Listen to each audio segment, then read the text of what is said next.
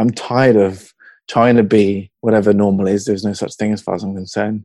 I don't want to be like anybody else. I want to be me. That's all. I think anybody wants that. That was Scott, who lives with and manages ADHD. Scott is a mental health advocate who's very active on Twitter, supporting other adults like himself who live with ADHD, and also providing counsel to families of kids who have either been recently diagnosed or are struggling. In today's episode, we'll talk about Scott's personal experience of ADHD and some of the misconceptions that often surround it. We'll compare the support systems in the UK and the US for people who are living with mental illness to see if one of them is better than the other. Scott will walk us through his rich and varied career from customer call centers to bingo caller. And we'll share insights from Scott's Twitter community about how work could be made better for people who live with ADHD. Remember, Scott and I are two people talking about our personal experience of living with mental illness. If you have any concerns about your mental health, or you're considering a change to the way that you manage your mental illness, please consult with your mental health care provider. My name's James Pratt, I'm the host of Silent Superheroes, and I'm really glad that you're here.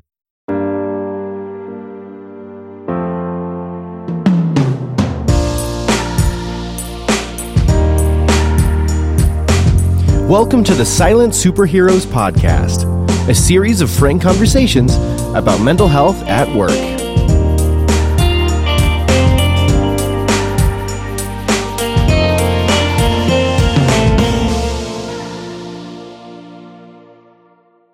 Welcome to Silent Superheroes. I'm here with today's guest, Scott. Scott, welcome to the show. Hello, good afternoon or good morning.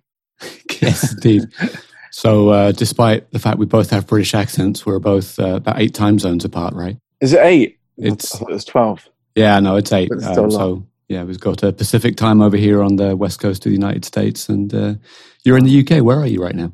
I am. Um, you wouldn't guess by my accent. I'm, I'm in Newcastle, but my uh, my accent's from Hertfordshire originally. So, we met via Twitter, and you were posting a series of videos and tweets about your experiences trying to get uh, a job and some of the interviews that you've been through. And Yes. um, you know, we uh, I reached out to you, and you were very kind and decided to come on the show, and that made me think we're kind of doing a sort of an interview right now. And so I thought maybe to start, I would ask you: Are there things that I can do during the course of this interview to make you more comfortable, make this easier for you? Probably to keep questions if we can nice and short rather than long. But yeah, so because I lose track um, and I forget what you've asked. Let me explicitly give you permission then. If I am asking a long, rambling question, you can uh, just tell me to stop or, or repeat. I will. I'll probably say it and I ramble because I go from one thing to another. And then I think, have I answered the question? What was the question again? So Good yeah, stuff. I'll let you know. We've kind of alluded to, but haven't put a pin on. There's a particular mental health condition that, that you live with. So why didn't you tell us about what that is?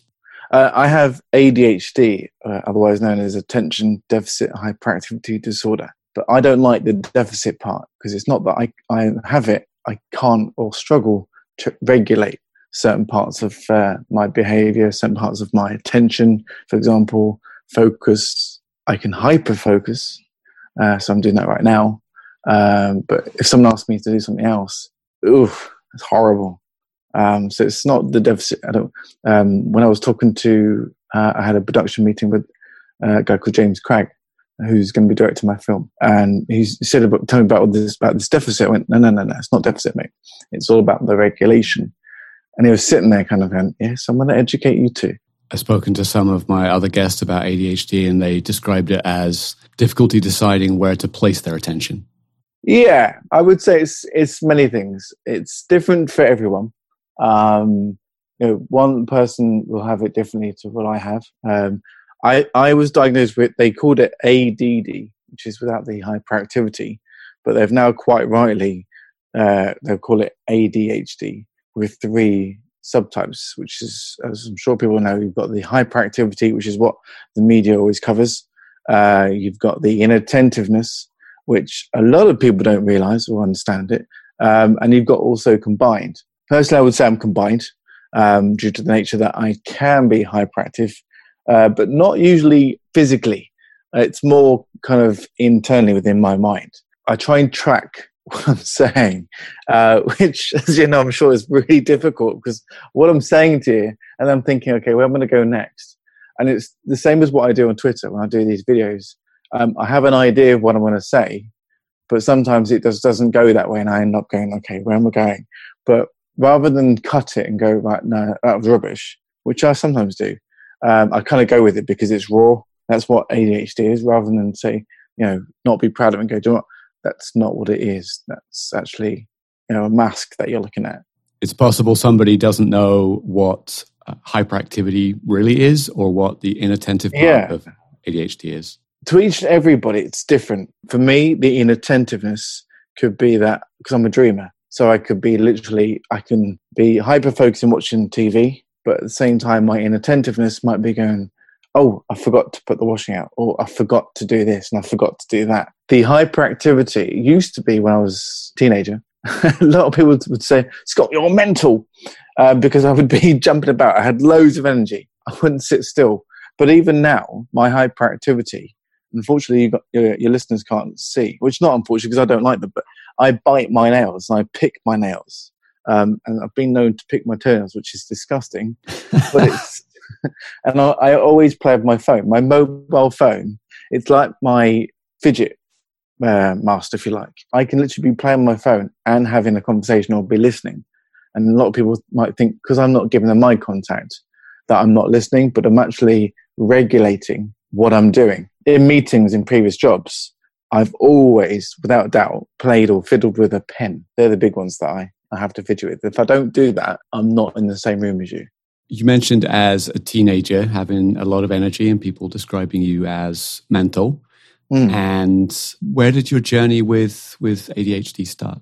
It didn't start as long as uh, early as I would like to have done. My ADHD journey started when I was uh, working as a online bingo presenter, which was basically on a green screen. It's cheesy as hell, but people loved it. Um, and it was presenting uh, in front of the camera uh, for an hour, talking as much as I could uh, and doing production. And part of that, because I had a, an earpiece in, in my ear, um, so the production team could speak to me just to say, Scott, can you promote this? Or Scott, can you do this? Or credit say, well done, fantastic. But as soon as I would say something in my ear, I'd be babbling on as I am now. And then say, Scott, can you promote the next game or whatever's going to happen? But then I'd forget about what the hell I was on about. So at the time, my manager sort of pulled me along. There was a few things that were written down on a piece of paper, bless her. Her name was Sharon. I can't remember her surname and she said that I think you've got some form of autism or something. I'd heard of autism before, but there was a few things like personal space that I wasn't very good at. We were holding auditions, and uh, a guy came on, came in to audition to be a presenter with us who had a bald head. I don't know if you can think where this might be going, but we got yeah, as you do, you get friendly. Hi, I'm Scott. What's your name? I forgot his name. And you get kind of you know into the character of being hi, I'm, I'm the host in a minute. I don't know why I had this impulse to kind of go, oh look, you've got no hair on your head. So I rubbed my hand on his head, and he kind of went, "Well, what you doing?" Oh, oh sorry, I just I thought that was okay. So in a, people might think that I'm being inappropriate. I didn't. I just thought that was being friendly. Uh, they thought it was a bit overly friendly because I don't understand social etiquette. I don't always understand it at all. They said that I, they thought I had something going on, which is, you know, I'm really thankful now because that was at age 32 or 33. That was really courageous, I think, for someone to say that. Yeah, exactly. I think the person, my manager at the time, really cared. Uh, and I was really conscientious of what I was doing and asking questions. Um, so it was about six months after that that I'm quite argumentative without medication. But yeah, I went to the doctors and said, look, I think I might have some form of autism or something. I think I think the word ADHD came on from what I remember. I can't remember the journey, how long that took from the time I got referred to the time I went to go and see somebody. But I do remember going to see this doctor. I said the first thing I said to him, I, I really hope that you can figure out why I am the way I am, why I fidget with my fingernails and why I play with my phone so much. So it was a, about an hour conversation, and it was all about my uh, my schooling, my parenting, uh, or my, my parents, I should say, uh, my mental health, I had three bouts of really horrible depression. I was just lost. I was so isolated and I didn't, I couldn't talk to anybody. I had really, a really bad time as a teenager. At school, I was really good at sport. Um, I excelled at basketball, football, cricket, uh, captain for a couple of teams. I have a problem with maths, numbers. Um, I struggle.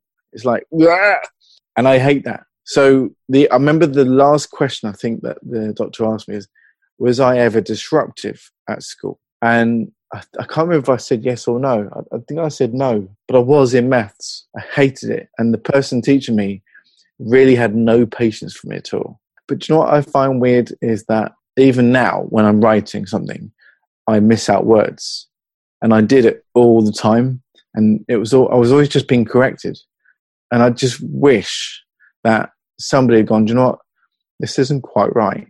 You know, we need to fix. We need to try and help this guy. I don't know if it's because of the lack of research they had or the lack of knowledge they had. Probably is. But yeah, they diagnosed me with ADD, um, as it knows. So it's probably the inattentive type that I have. Just listening to you, I remember when I was a kid, I was also quite disruptive in school. Any of my teachers who are listening, I'd like to offer you a personal apology for being such a little ass. the label hyperactive was attached to me at some point because of that disruptiveness. But I don't feel like anything else was ever done. Like mm. talk about it. There wasn't any kind of plan or thoughts about how to manage that. Can I ask you a question? Yeah, sorry, I, I do apologize. When you said, and it's it's kind of a, um, a, I suppose it was a polite thing, but you'd say sorry to your teachers. But why should we have to say sorry for being us? That is a great. And I know you were saying it to be nice to them, but at the end of the day, you can't help. These kids cannot help being who they are. They we don't have that control. So my my my brother Bradley, who said, "Well, what about the other guys?" Well, okay, that's fine, but what about the people that cannot control what they're talking, what they're doing? And I'll be perfectly honest, it makes me angry. I get really peeved at the fact that acceptance that we are slightly a little bit different. But the thing is, difference doesn't have to mean negative, and it's where the media really do get it wrong. Most of them, there's a few of them that kind of wow, but we're not the same. I fell into a very easy trap for apologizing for the way that that I that I am. Yeah, I think we do that, and it's it's uh, it's unfortunate that we feel that we have to apologize for being ourselves because in the, the day it's saying, "Well, I'm sorry if for something I can't control, but I feel that I need to con- to apologize." And it's I used to think it's a British thing. I think it's an ADHD thing. You know, how many times are we told off? How many times are we told scolded? How many times are we don't do this and don't do that? You know, I think to myself, to my little boy, I mean, I don't know. He, I mean, obviously, he could have it. It's too early to tell. But you know, I keep thinking to myself, I tell him to sit still. But then I think to myself, hang on, what about if he can't sit still? What about if he's just not possible? And I'm telling him to stop and I'm scolding him. So I think to myself, well, you know, I couldn't, if I couldn't sit still, but yet I was being told to behave like a neurotypical would, why should I? We don't make exceptions enough to make people feel included.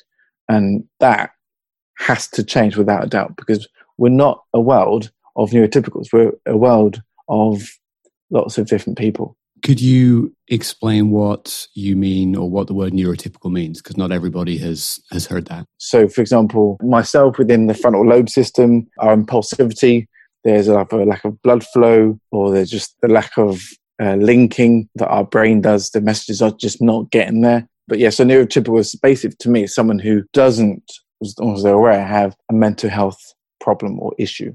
I think it's someone who can control. I, I always say to, if I have an argument, so you have the luxury of controlling, I do not, or luxury of regulating yourself.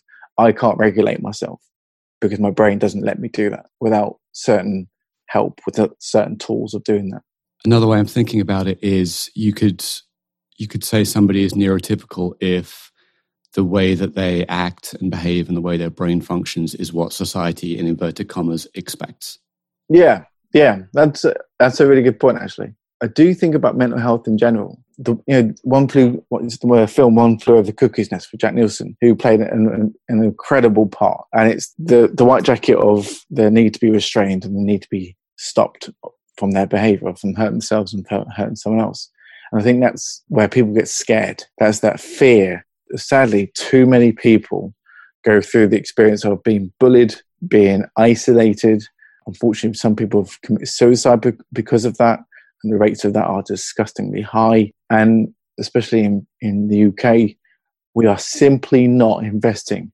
We are not acknowledging the problems that people are having. And it's got to stop. And the thing is, there are some incredible people out there.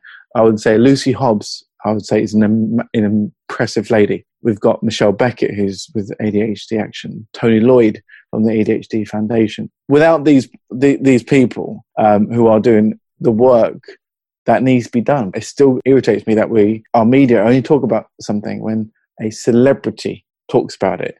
Why is it not when anybody's talking and about so it? So often we talk about it when a celebrity commits suicide. Exactly. What Which- could have been done. Yeah, it, exactly, which attaches, I think, more negative stigma to it because.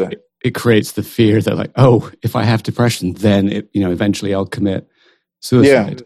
A- And really, Uh-huh. part of the reason that I'm having you know conversations with people with all sorts of different mental illnesses is to illustrate that many people live functional lives, right? And you just don't see it. but they actually do. They're, see, they're choosing to see the negative sides. For example, high profile person Anthony Mc- McPartlin, uh, part of Ant and Dec. Obviously, he's had you know a really bad struggle with tramadol, uh, which is a very strong um, medication for pain. He drank and then he got in the car, and he's gone through self help, and then he's realised, or they've, they've realised that he's been diagnosed with ADHD. You look on Twitter about that. How many people saying, you know, given a label for an excuse. And I think, no, it's not an excuse, it's an explanation. They see a behavior, they then judge. You see a kid having a tantrum or having a bit of a, a meltdown, and we automatically judge it's the parent's fault, it's this person's fault.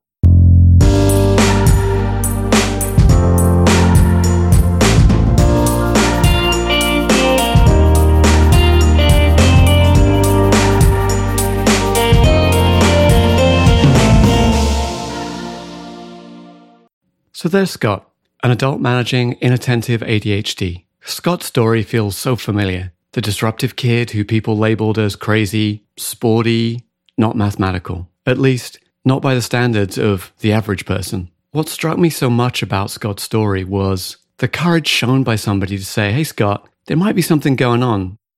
From what I can tell, that person didn't have any malice. They reached out with kindness and caring to see if there was a way maybe that Scott's life could be better.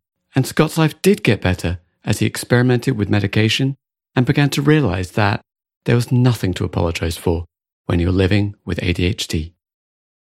Walk me through your journey with with medication. You were diagnosed around 32. What have you What have you tried since then? I think they try. I think it was straight away on to Concerta. Been on Ritalin before. I can't remember what happened with that, but with the Concerta, it started me on five milligrams, which I think you know, is the standard dose. And I think I remember I was on a bus going towards work, and I remember the the kick that I got. The oh my god, I've switched on. It's a bit. You know, we both wear glasses. Like me. Okay, I can't see. I'm blurred. That's the, without the tablet. Oh, I put it on wow, I can operate. I can. I feel good about myself. I can organize myself. Just about. I can rationalize. I won't be argumentative.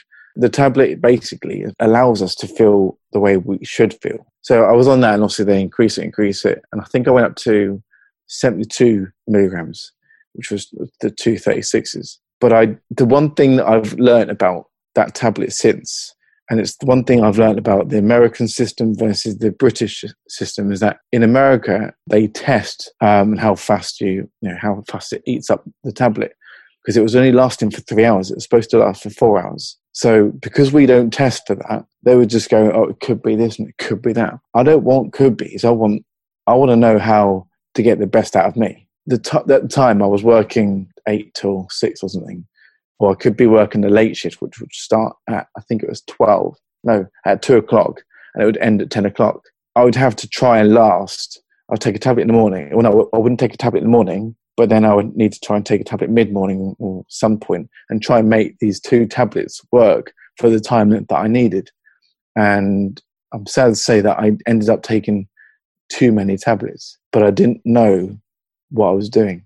Um, I was basically keeping myself going. I had to stop me doing it because I was taking methylphenidate. I just started getting heart palpitations, and it wasn't healthy. If we did the tests over here in England, uh, or the UK, I should say, I think people would get better treatment.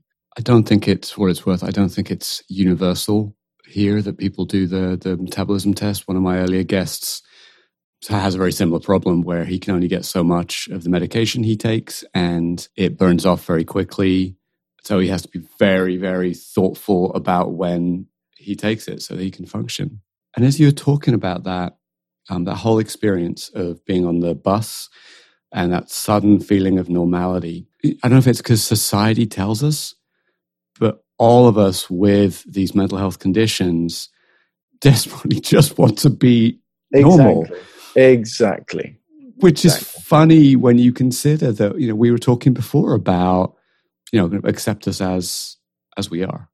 And they won't, unfortunately. There's a lot more people understanding, and I, I totally get you there. It's just so, so hard to be seen or to operate in a society that expects you to expects basically and i'm tired of that i'm tired of trying to be whatever normal is. There's no such thing as far as I'm concerned.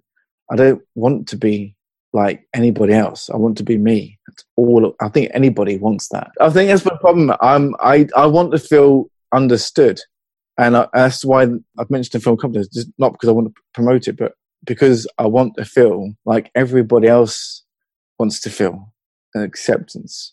Um, because it's boring, it's tedious, and it's tiring. I'm exhausted that's why I do what I do because I want to go right. I can do it, and you're not going to stop me doing it. You know, I help a lot of people on Twitter. I get a lot of parents actually come up to me and say, "Look," and I'm not an expert by any means at all. But uh, the reason I do the videos is because I wanted people to see what it can be like to live with uh, something that you cannot see, but you actually are seeing it. So that is my ADHD. It's a positive thing. So yeah, and I'm proving to myself that I can be successful. Just not the way I'd like to be successful. With the film, I've had multiple people involved with it, three directors, I think, that I'm counting. Um, I, was, I had producers on board that were trying to help me. I was literally doing loads of things myself. You know, my own publicity. I did local TV, local radio, which I love doing. It's something I really love doing. But it was so tiring. Um, but so yeah, I'm resilient. I have to be. We have to be resilient. It's, uh, I'm not always like this. I'm not.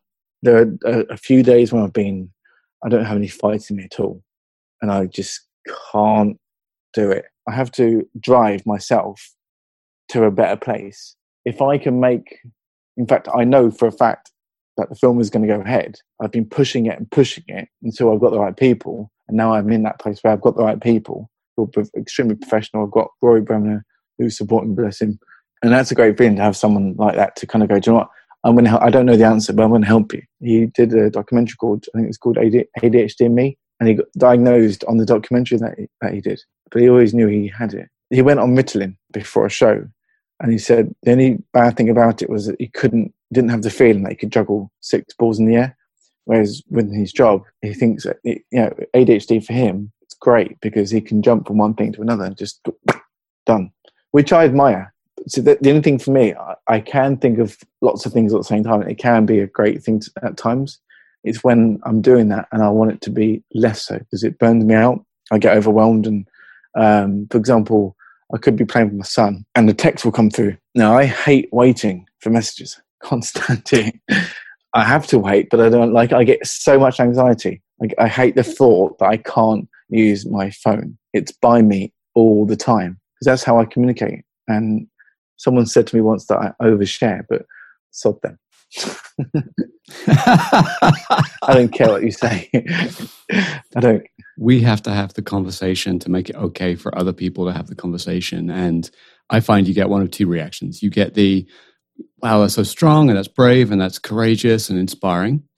And you get the people who who are threatened and frightened by the idea that they may not be in control of their own minds and somebody who's standing up and saying like hey there's a bunch of people who aren't in there who admit or they, they talk about hey you know i can't control every aspect of my mind that is scary for for some people and so those are the people I think where the you know where you get more oh definitely I don't know negative attention or they see it as There's like a it's fear. weak.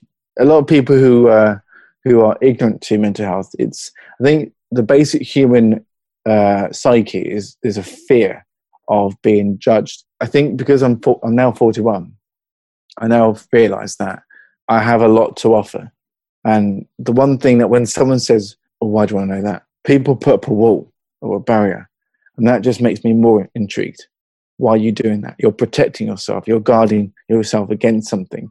And because people have grown up with such a, a stigma or because of life experiences and negative life experience, they then go, okay, I'm not doing that again. I'm, not doing that again. No, you can. You can have the courage. Just get to know yourself. And I promise you, all you need is that one person to go, oh, do you know, you- you're okay. You're right. You're absolutely right. And that's what it took for me. I have a few people in my life that kind of go, John Scott, you're absolutely amazing. And I don't always see it myself. And some people used to say, Scott, you talk about it too much. Why shouldn't I? Why shouldn't I? We should all be proud of what is in our head. If it's not like the next person to you, you are not like them. And that's fine. It's okay to be different. And I, do you know what? I am proud to have ADHD. I love it.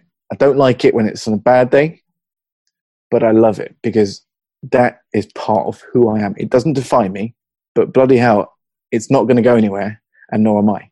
I'm very glad. I'm glad for you having ADHD, and I'm glad for the work you do to advocate on behalf of others who don't yet want to speak Well, send them my way, and I'll help. them. or don't know that. Absolutely, that's the best way to be. That's awesome. Let's talk a little more about work. You mentioned that you had been an online bingo caller. Greatest job ever, by the sound of it. It was amazing. What other things have you have you done? Um, I've worked on Princess Cruises, uh, which I did two contracts with. So I've been, I would say, halfway around the world. That job, what did I do? Uh, it was literally uh, from day morning time till night time. I was entertainment for the guests, uh, mainly American clientele. Yeah, my job was to do like the activities, uh, so shuffleboard. It could be the quizzes. It could be the theme nights at night time, dancing, public relations, talking. Worked on a cruise in the entertainment side. Uh, what else? Uh, so that yeah, that was a job that I really loved. Um, I, again, it was entertainment, working for Haven Holidays um, over here in the uh, in the UK, which is like basically like the uh, Butlins kind of thing, but it was stripies. Um, I was a teenage coordinator for that, uh, dancing stuff. Um, so I did that for two years. That was amazing. I've mainly done call centers, uh, customer service, which is taking incoming calls, selling, retentions. When I was a carer, it's the job that I did before. Uh, so I've been unemployed since July of last year, and I've been trying to figure myself out, trying to figure out what the hell works with my ADHD. Because if I don't, I could go into a job and then I find myself back into the unemployment line, and that's horrible. From the perspective of somebody with ADHD, what have been the pros and cons of the kind of work you've done to this point? There's more cons than pros. uh, in the, in the call center, there's uh, you can't see the person you're speaking to. The interruptions, the mood changes that I went through, triggers, so the, argument, argumentative side I went through. I got disciplined no matter how many times I was in, in the meetings getting disciplined. Why did you do this? And why did you say that? Or what about the, the customer? And I wasn't thinking, what about me? Look after me. Sky, to be fair, looked after me.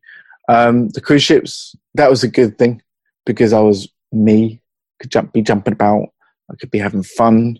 That really helped my ADHD. I didn't know I had ADHD then. The care work, there were pros there because I can be caring and I'm generally supportive. The negatives were that my my the company that I worked for didn't really understand it, didn't really understand how to get the best out of me.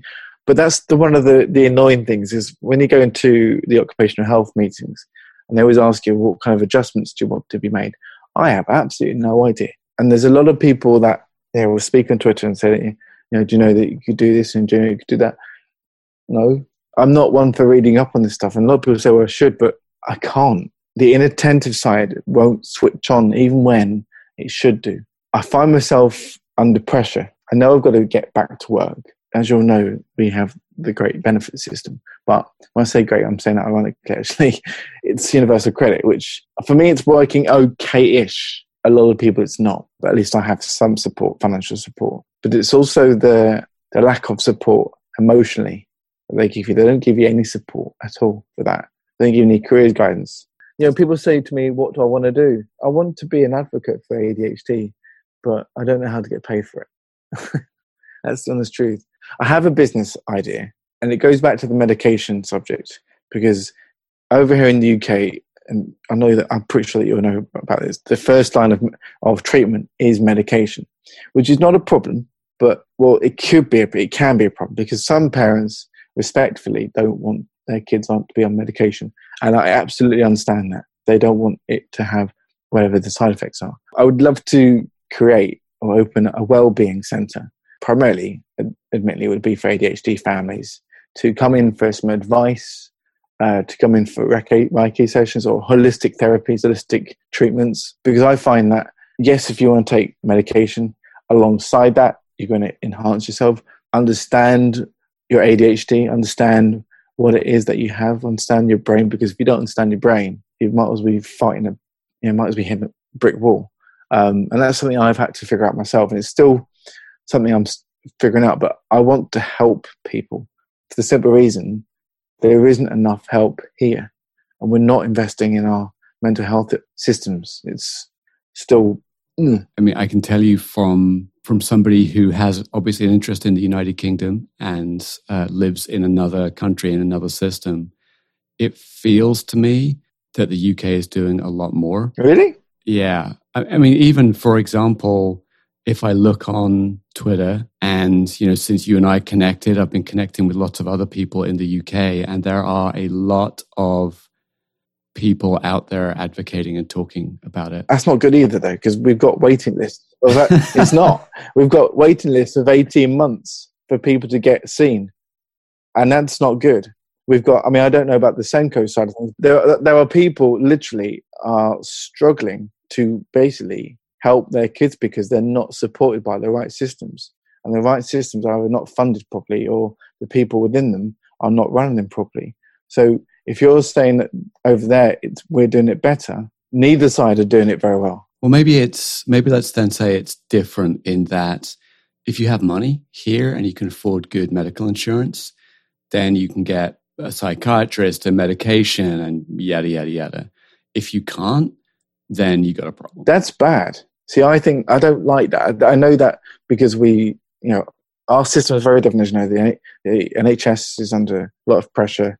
Um, there's a lot of underfunding going on. It's a politics game, but they're playing politics with our brains, and it's uh, it's disgusting. Uh, I don't fully understand it, but I know that funding is a huge issue. In fact, the, that, the fact that a stigma is attached to mental health is because people are not are being allowed to freely go, do you know what? I'm struggling. And the thing is, if you're struggling, okay, well, how can we help?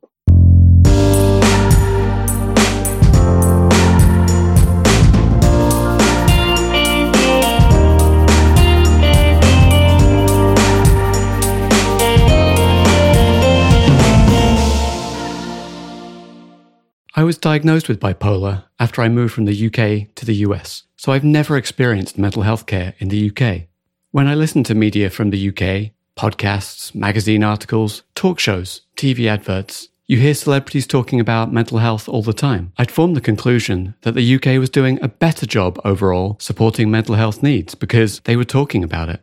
But Scott pointed out that mental health support isn't well funded in the UK. So while there may be more awareness, access to care can be much more limited. And anecdotally, I'd heard from a couple of dear friends in the UK who had been struggling with their mental health and are struggling to get medical care.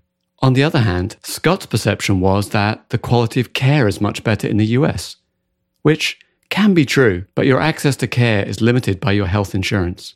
I'm able to work, and so I have health insurance, which gets me access to a psychiatrist and the medications of my choice. But that's not everyone's experience. And we're starting to talk about mental health more in the US, but I don't know we're quite where the UK is yet. So who's doing better? The UK or the US? My answer is neither. Each country is focusing in different areas. I don't know that either of them yet has reached the threshold for okay when you consider how to support people who are managing their mental health. Coming into the podcast, Scott had asked his ADHD community on Twitter for their suggestions for how to accommodate ADHD employees at work. I was excited to ask Scott for his thoughts on the suggestions his community had shared. So when we got connected on Twitter and we agreed mm-hmm. to uh, to do the podcast together, mm-hmm.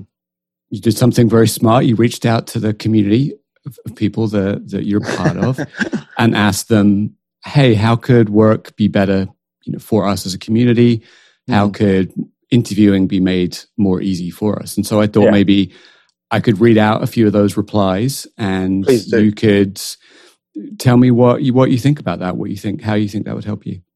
Cool. And I'll put a link to this Twitter discussion in the show notes. All right, here we go. So Ollie Regan, which is at Ollie O L I Regan R E G A N, said have a hyperspace where you can let off or give gym passes. Oh, that's good. Hyperspace, what's that? I assume it meant somewhere where if you need to let off a little energy, yeah, you can. Um, okay. I'm think. I mean, it's ironic. I'm kind of thinking like a padded room, but then I realize I'm talking about a padded cell. So, I would love a power nap when it's possible. Because hmm. my power naps are kind of like I need it. Um, I remember uh, back at uh, the call center, and I said I said about the anxiety and stuff. Also, can you do you want to have like five ten minutes yourself? Like it was just going to disappear after that amount of time. I think they tried to be good, but um, they didn't get it. Not at all. All right, so we got King of Disappointments, which is at ADHD Delinquent, and that's delinquent spelt with an I, D E L I N Q I N T. Says, let us listen to music, wireless headphones, or something, unless it's a safety risk. Good idea. I think it's a very good idea. It's, if it works for you and you need music in your ear, then right. brilliant if it's the if you're you know if your inattentiveness is triggered maybe by sound yeah you know being able to block that that sound yeah, out it's a good idea okay we got uh, lucy hobbs who you've mentioned a few times who's at Brilliant. lucy k hobbs hobbs with yeah. two b's says speak to the individual ask them what their needs are we're all different and tolerance plenty of that definitely she's spot on there because we are all different um with even with mental health illness or not i think i think that's where we get sometimes a bit stuck where where we think that everybody will react to the same treatment. And it's the same with medication, isn't it? Not everyone's going to have the same metabolism. It's Not everyone's the same chemicals in their brain. But I think the unfortunate thing is if when you don't, like me, I didn't know about the adjustments that could be made. I wanted to be put into a, um, a private room, but that just wasn't possible. And I think that's where employees, sorry, employers, neurodiversity, I think I'm understanding is that it's becoming more, they understand it now or better, but it's the cost but then at the same time, it's, it's, it's the law. They have to be making adjustments for you. They probably don't want to have that conversation, but it sounds like the law in the UK is a little different than the law in the US. So in the US, we have the Americans with Disabilities Act, which means that you can request an accommodation. So, for example, you could request that I need to wear my headphones while I'm yeah. working. Yeah. But it's up to the business to decide whether that is a um, whether that reasonable adjustment. Yeah, whether that's reasonable, whether it creates a, I think they call it a business hardship. Really? Um, yeah. That person, I would say, is shocking because if they said no to you, then that's discriminating to to you. How are you going to be better at your job if you're not comfortable at what you're doing? So there's pros and cons to these things, but Absolutely. I think we're doing pretty well. the Equality Act does pretty. It does its job over here. I think it's just the individuals knowing whether what's what is possible, what isn't, and again the the employers knowing and uh, supporting definitely. Cool. All right. Next up, we have Marius Davry. Put us somewhere with the least possible distractions. Yeah, definitely for ADHD. Um, it was something that came up to me came up uh, when they were discussing mine. I found a seat in the call center where I found it a lot easier. I could look at the uh, the window was calmer. But then the difficulty of that was that they couldn't put it as my desk because different shift rotors, rotations. So then I had to go and sit wherever it was. Um, the hours I started working were slightly different. It was a great idea, but it just didn't work to its full capacity.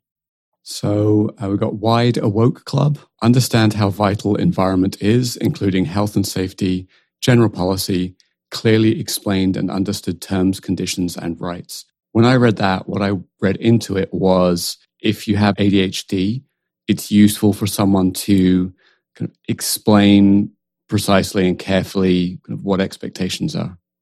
Has that been your experience?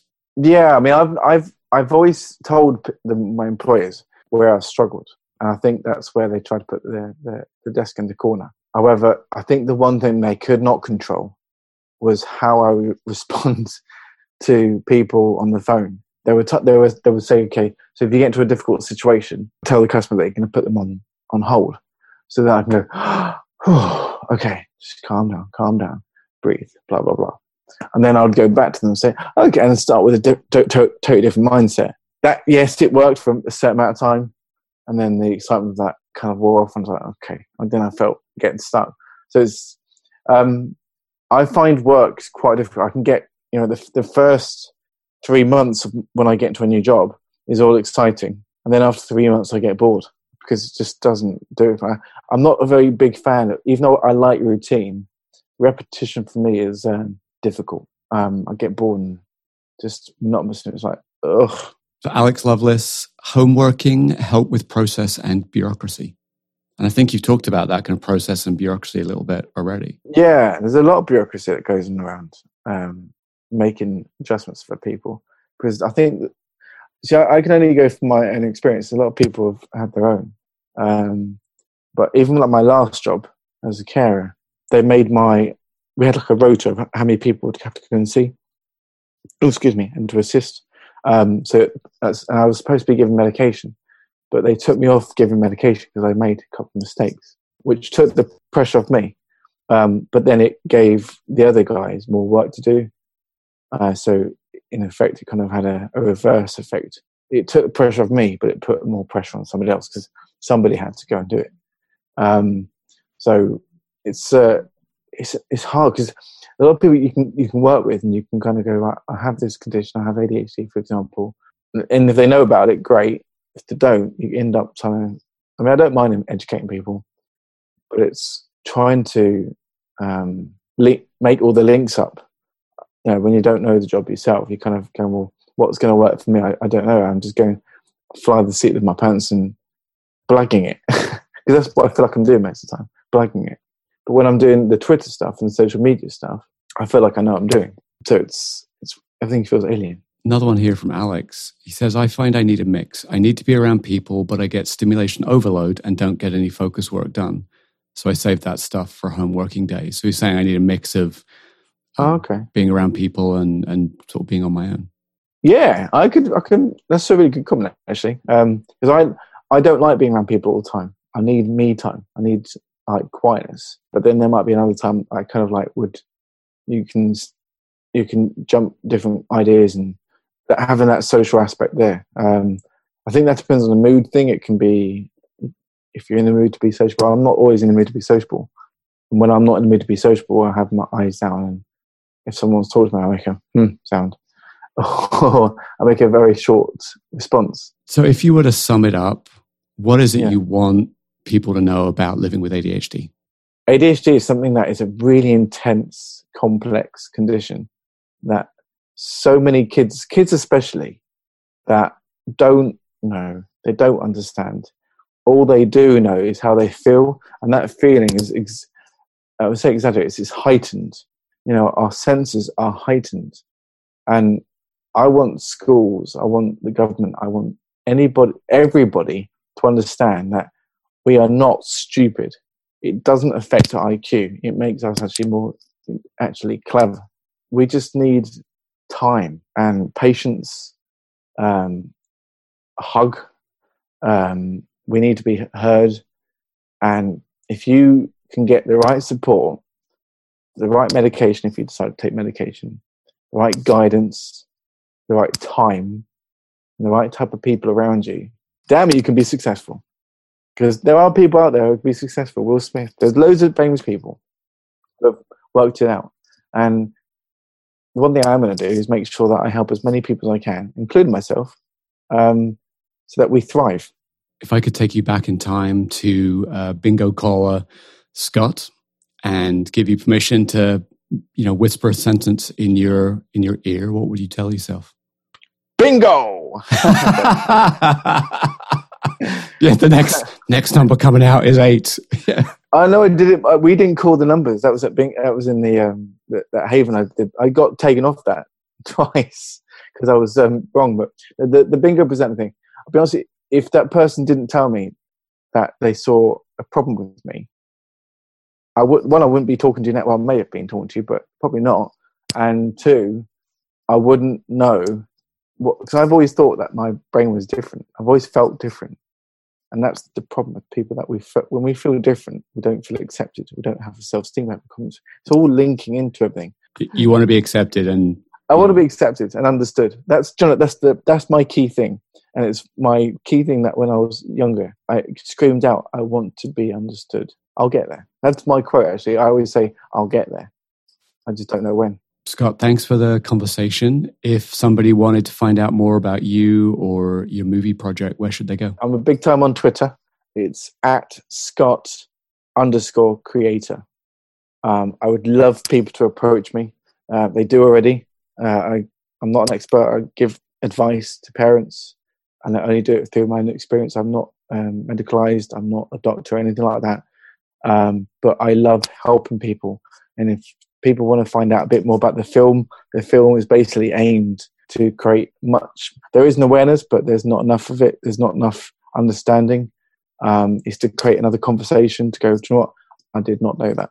Thank you very much. I'm going to take that away from me and I'm going to support you all at the same time. And I think it will do that. In fact, I know that it will do that. And it's called Misunderstood. The movie is called Misunderstood and still in production, right? Uh, we're going to be making a prequel, which I've just literally got the script. The prequel title is called At Dawn He Died, kind of a proof of concept. Um, they then put that in front of the right people, lots of different people, to ask for their money. Um, that money then will be used to produce and direct. So when that's out there, then hopefully you'll come back on the show and we can talk about the movie and what you learned making a movie with ADHD. I will be promoting it like you're sick in the head. awesome. Scott, thank you so much for your time. Thank you. And thank you to all your listeners and thank you to you as well. Thank you. You've done a great job. Bye now. Boonga. So that's Scott's story. When you speak to Scott about ADHD, he speaks with a passion that's infectious. He wants to help make a world where people who live with ADHD aren't outsiders, they're accepted. They can just be. He wants a world where they're not misunderstood. I can't wait to see this passion injected into his movie. Listening back to this conversation with Scott, I'm reminded of a Beatles song I've been thinking about a lot lately. In one of the verses of All You Need Is Love, the lyrics go something like Nothing you can make that can't be made. No one you can save that can't be saved. Nothing you can do, but you can learn how to be you in time. It's easy. All you need is love. I think so much of the pain comes from wanting to be something else. And the solution really is to learn how to love yourself. The idea, that's easy. The reality, that's really hard. But know that you're not alone. Those thoughts you have of frustration because you can't quite fit in, because you have to work so hard to show up like other people. But know that you're not alone. Me, people on the podcast, millions of other people, we're all going through this struggle. This struggle of trying to fit in. This mask that we have to put on every single day when we show up at work and we show up in the world. So maybe it's not easy for you to love yourself today, but let's agree we can send each other a little bit of love. And hopefully that's the first step on the journey.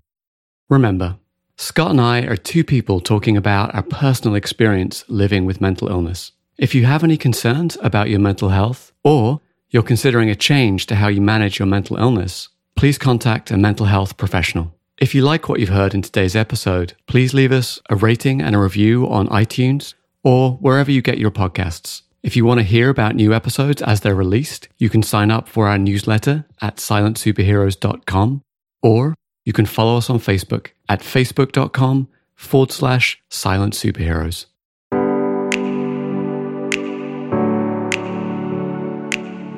Take your mental health seriously.